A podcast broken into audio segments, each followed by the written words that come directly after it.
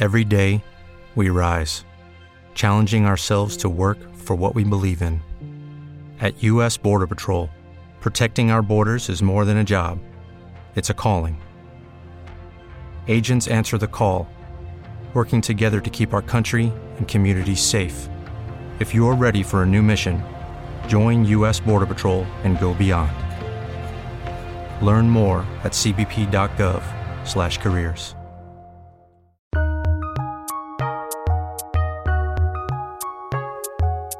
Welcome to the Fantasy NBA Today podcast.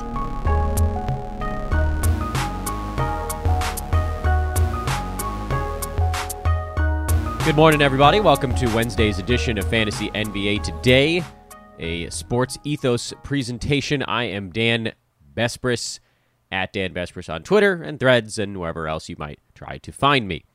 Today's a little bit of an interesting day, if only because, uh, well, the, here's the good news, bad news situation over here. My wife tested negative for COVID, so she's out of the uh, family quarantine. But the bad news is that the rest of us all still tested positive. So, uh, for me, this is actually probably a exclusively bad news because at least over the last five days, four days, five days, we've been able to kind of divide and conquer. Today, it's me. I'm on full daddy daycare, solo from start to finish, and now neither kid takes a nap anymore. The young one finally dropped him here over the last couple of weeks. So it's going to be a stretch. Uh, and also, that prelude is to let you guys know that we are going to do five, no, three, excuse me, of the five Atlantic Division teams on our uh, swoop around the league. And the reason we're doing that is twofold. Number one, there is another team that, of course, is involved uh, heavily in trade rumors. That's the Philadelphia 76ers, and that's all cycling around James Harden. It's why earlier there wasn't a line on the Clippers, although that's now up.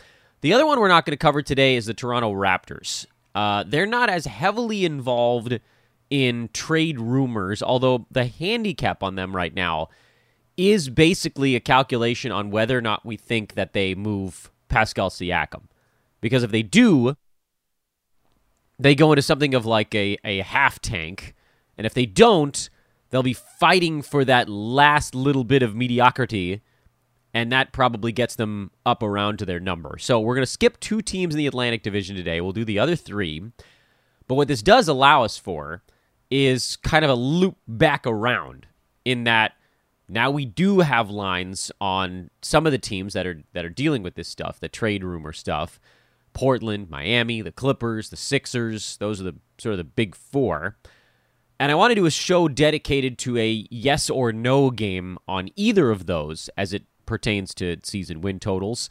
I also want to do a show, of course, with Mike Fiddle and Keith Cork so we can get their thoughts. I still want to do my own episode on my favorite plays, although you guys have probably heard me kind of plucking them as we've gone through this stuff.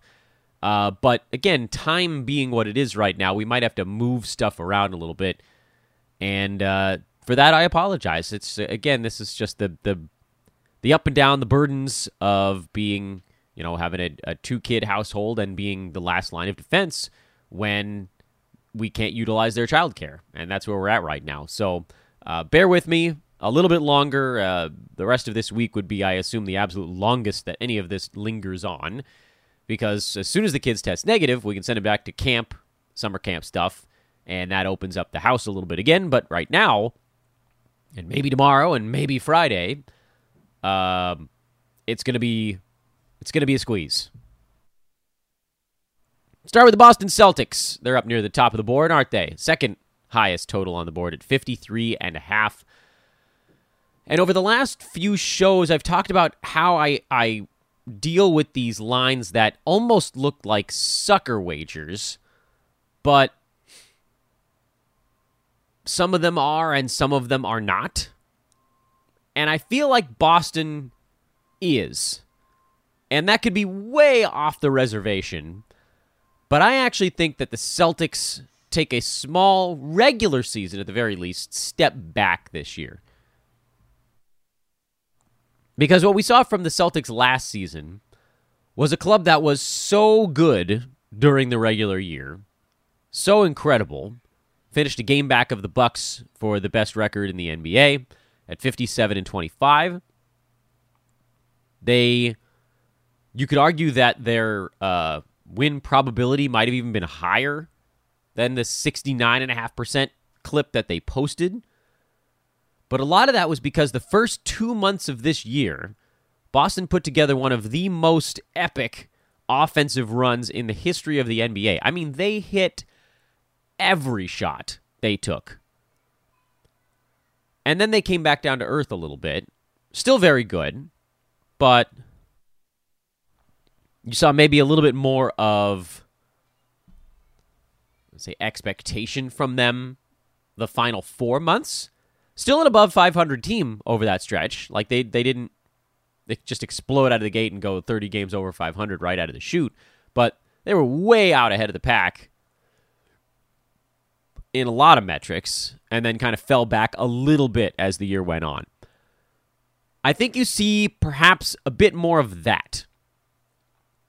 And that's not to say the Celtics don't have a really good season. It's just that to win 54 games, you have to win at an extraordinarily high clip from start to finish. Only four teams in the NBA did it this year. So, three, actually. Excuse me. Denver was only at 53 wins this year. So, Philly, Boston, Milwaukee. These Eastern Conference top teams just rolling up victories. I think the Celtics are going to be a little bit more focused on the playoffs this coming year. They do have continuity, which is good, but they're also coming off an incredibly healthy season where I do feel like some of that gets a dent put in it. Like Derrick White played in all 82 games. Jayson Tatum played in 74. He's a guy that's going to try to play in a lot of stuff. Grant Williams, who they don't have anymore, played in 79. Uh, Marcus Smart was really the only injured Celtic last year. He played in 61, which wasn't a complete disaster, but yeah, he missed a handful, and he's now in Memphis. Celtics got Kristaps Porzingis. Uh, ultimately, I like as you look at this team on paper, it seems like they should almost have gotten better. But I do think that Marcus Smart is the guy that kind of keeps everything on track. He's the coach on the floor. He's not like a traditional point guard, but he is their heart and soul. He's the energy guy. And he's the guy that can get them playing serious basketball. Folks, picture this nightmare scenario. You're hosting friends for the big game.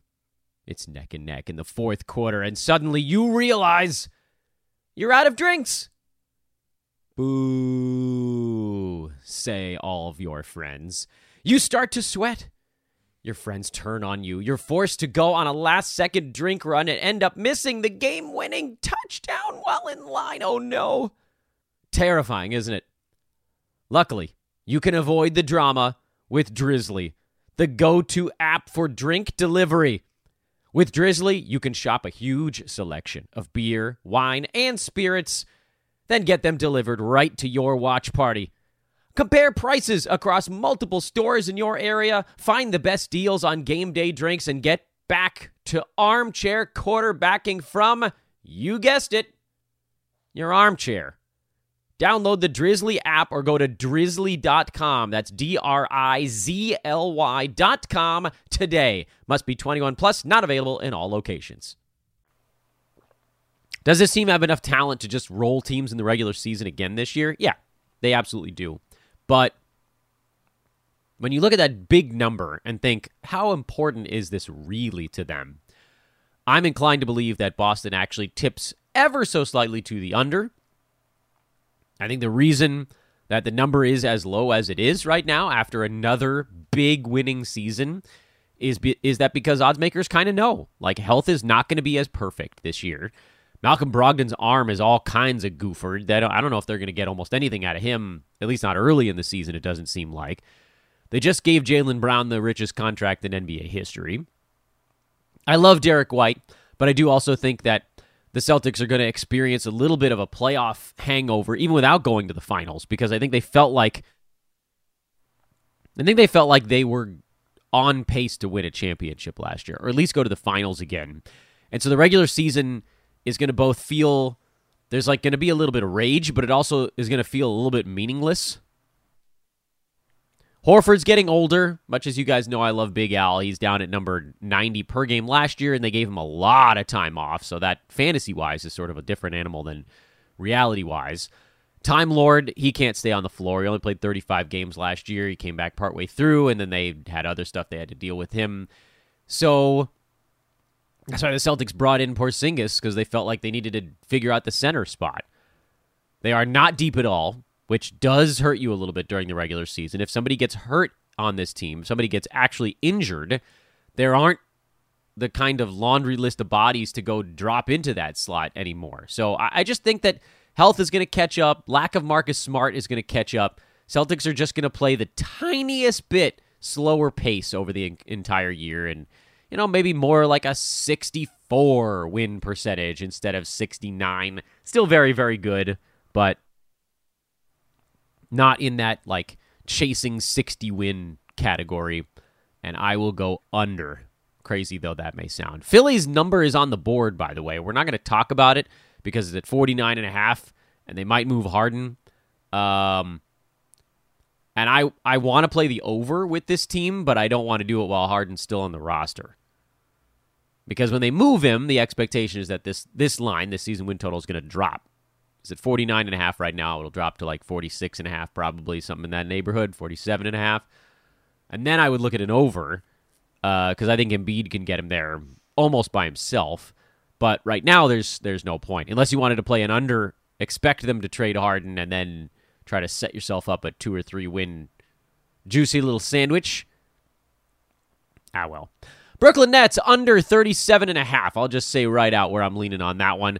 This Nets team is uh, not a 500 ball club without the superstars on it.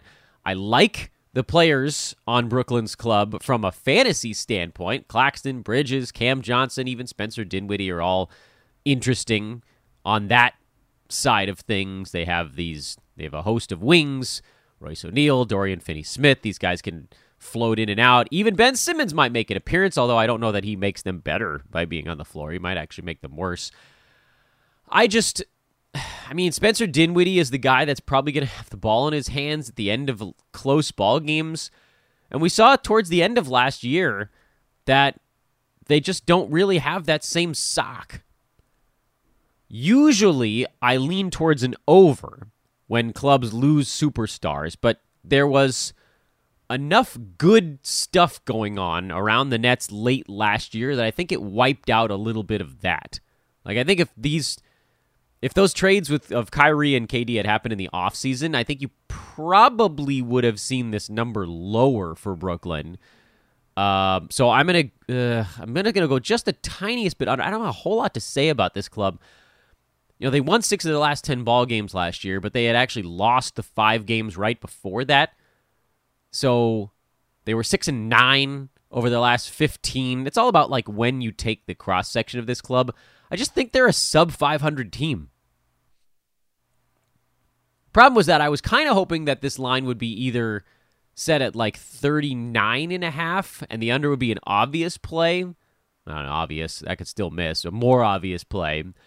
Or that the line would be at like 35 and a half and I might look at an over of a bunch of guys that want to kind of start a not that young but semi-young rebuild in Brooklyn. And then a odds makers kind of split the difference on me. So, uh, very slight lean to the under on the Brooklyn Nets. I do think that this number is pretty damn close to where it belongs with them. Um, they won 45 games last year overall, but again, a lot of that was with uh, KD and Kyrie. They have those four ish very competent players. They're not particularly deep, though. So, I don't know. I just. The beginning of the season is going to tell us a lot if this team gets off to a good start, they might convince themselves to believe a little bit and and try to squeeze their way out to that number of wins. If they get off to a poor start, you might just you might start to see the team lose that self confidence, that that belief in self, and then you're and then that ends up being sort of a cakewalk to an under. So I'll go just slightly under with the Brooklyn Nets. I, I you know, I, I they probably end up in that 35 to 37 range, which means that if you're off by like one game, they could clear this number. I, I do think odds makers. This is one of those ones where I think they knew they were going to split the cash. That was their favorite play on it. And so they they gave us a number that's pretty pretty damn accurate with Brooklyn. Uh, because you've got again, Bridges, Cam, Claxton, Dinwiddie, that kind of stuff. These guys are decent, but they're not star level guys, the guys that can get you up to that 500 win plateau. I don't know. I'm stretching out the discussion on this team, but I don't know that it needs to be stretched out other than to try to fill podcast airtime. But that seems like an idiotic thing to do today when I already told you guys it needs to be a little bit of a lightning round show. But I, I do think I want I want to stress that point that Mikal Bridges, very good basketball player. Cam Johnson, very good. Spencer Dinwiddie's pretty good, and you know he's he's a guy that can create a little bit. Dinwiddie can, so maybe he wins a couple of closer ball games. I just don't look at this team and think this is a club that has the power to get to that next rung. The game changers. Those guys are all guardable for NBA players. In real life, not really, but like there's no Halliburton, there's no DeMar LaVine Vooch combo even to take a team that I'm trying to compare them to other teams that might be in that like 38 to 42 win range. And those teams just have the singular better player. Trae Young, Dejounte Murray in Atlanta. Jimmy Butler, Bam Adebayo, Miami. Jalen Brunson in New York. I, I like these players on Brooklyn, but I don't see them as guys that are going to go and win you a ball game late. Maybe I'm not giving up enough credit to Mikal Bridges, but I think I am. And I like Mikal Bridges a lot. We're going to skip Toronto as well. Their number is uh, low, 36 and a half.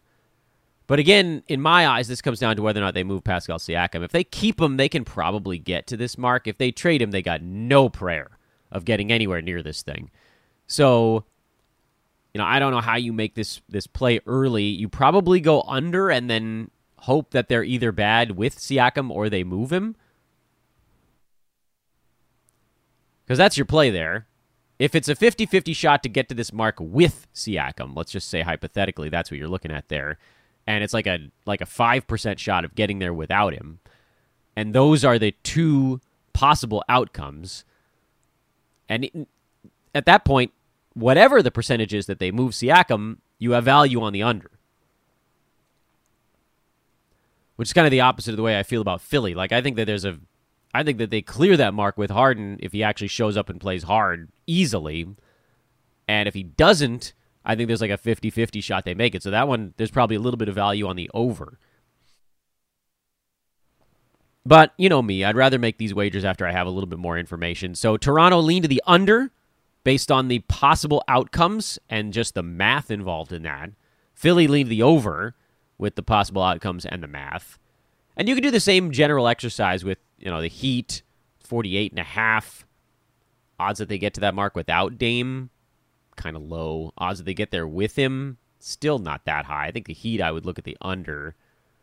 Clippers, 46 and a half with Harden. They almost definitely do get there because he actually, well, I don't know. It's going to be a lot of getting used to out that way. But if they have three stars on that club, they'll get to 46 and a half. I, without him, yeah, Clippers. I guess I would lean a little bit to the over also, but let's move past that. I want to I want to save some of those discussions for another day, and let's talk about the New York Knicks. Uh, another public team, and after a few shows where we were on the public side in a lot of stuff, um, we had a I think today, yesterday, we were actually kind of fading them more often, but this time we're back with them again.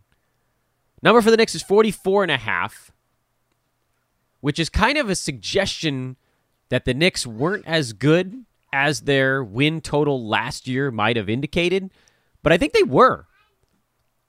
47 and 35 was the number for New York last season. They were good defensively. They added Josh Hart in the middle of the season. He's still around there. They didn't really lose anything, did the Knicks. So that's good news. And while they didn't make any big splash kind of stuff this offseason, I thought bringing in Donte DiVincenzo was actually a really smart move. And they gave him a bunch. They gave him a four year deal. So they still got Randle. They still got Brunson, of course. That's a big deal. They still got Barrett. Mitchell Robinson still manning the middle. Hart, DiVincenzo, Hartenstein. Immanuel Quickley's really come on. Quentin Grimes got better as last season went on.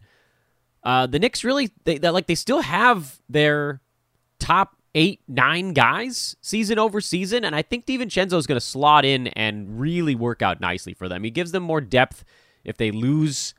Uh, if Quentin Grimes maybe doesn't take a step forward, or if Josh Hart gets hurt partway through the year, which does seem to happen to him, I, I just think that this team is properly built for what Tom Thibodeau wants to do with them. The way that things get worse for the Knicks is if Jalen Brunson misses more. He missed 14 games last year, which is pretty close to the league average. He could be healthier this year. It's not out of the question. Overall, though, the Knicks were very healthy last season. Mitchell Robinson missed a decent chunk of time, but Randle, well, uh, he played 77, Quickley 81, Grimes 71, Hartenstein 82, Barrett 73. Most of their key guys were in the 70s or even 80s last season. Josh Hart was basically there after he got traded, so that was a big deal. So as you look at the health side, Mitchell Robinson could have a better year on that front, but most of the other guys are kind of pointing in the negative direction. So that's a reason to be a little bit concerned about the Knicks taking a step back. I just I like the personnel. I think it's the right makeup for this head coach. They built Thibs a Thibs team, and Jalen Brunson's efficiency alone gets this club like a lot of wins over the course of a year. And a lot of what they do is just going to be playing harder than other teams. That's the Knicks way. That's the Thibodeau way right now. I'd like to see some growth out of RJ Barrett, who seems like he's taking steps backwards most of the way. But luckily, like if he can't do as much as he has, you'll see more Quickley. He did more and more and more as this season went on, and I don't know how obvious that was to the casual observer. But if you get bonus Immanuel Quickley next year, the Knicks could even get a little bit better. So we'll see. All of these things could, of course, implode, but that's where I am on the three teams that have no huge trade rumors in the Atlantic Division. It's not my favorite spot, um, especially the Nets of the three that we really went in depth on today. That one to me looks very close to it. Um, Boston, you can actually get plus money odds on the under with them right now, uh, or even odds maybe. Yeah, I think it might be a pick 'em, or it might be a, yeah, free square kind of deal. Plus 100. One to one odds on your Celtics bet at DraftKings at the moment. Um, does it continue to, to tip in that direction? Uh, hard to say. Hard to say. So, um, not my favorite division. Perhaps as we get more clarity on the Raptors and the Sixers, those will be a little bit more interesting. The Sixers over is calling me a little bit, but I want to take a little bit more time. We'll, we'll loop back around to this type of stuff once we get some more clarity on uh, actual blockbuster trades that could go down. Uh, and for now, we'll kind of put a pin in that. Tomorrow, depending on the status of the COVID in our home here on the Bruce front, we will either go over some of my favorite plays that we've covered uh, intermittently throughout this process, or uh, if there's opportunity for scheduling, then we'll talk to Keith and Mike uh, Fiddle over the rest of this week. All right, we're going to put a pin in that. That's our short episode here for Wednesday. I am Dan Besbris for Fantasy NBA Today, a Sports Ethos presentation. Have a wonderful day. We'll get back to you tomorrow. Hopefully, it'll be a longer one. We shall see. Long for now.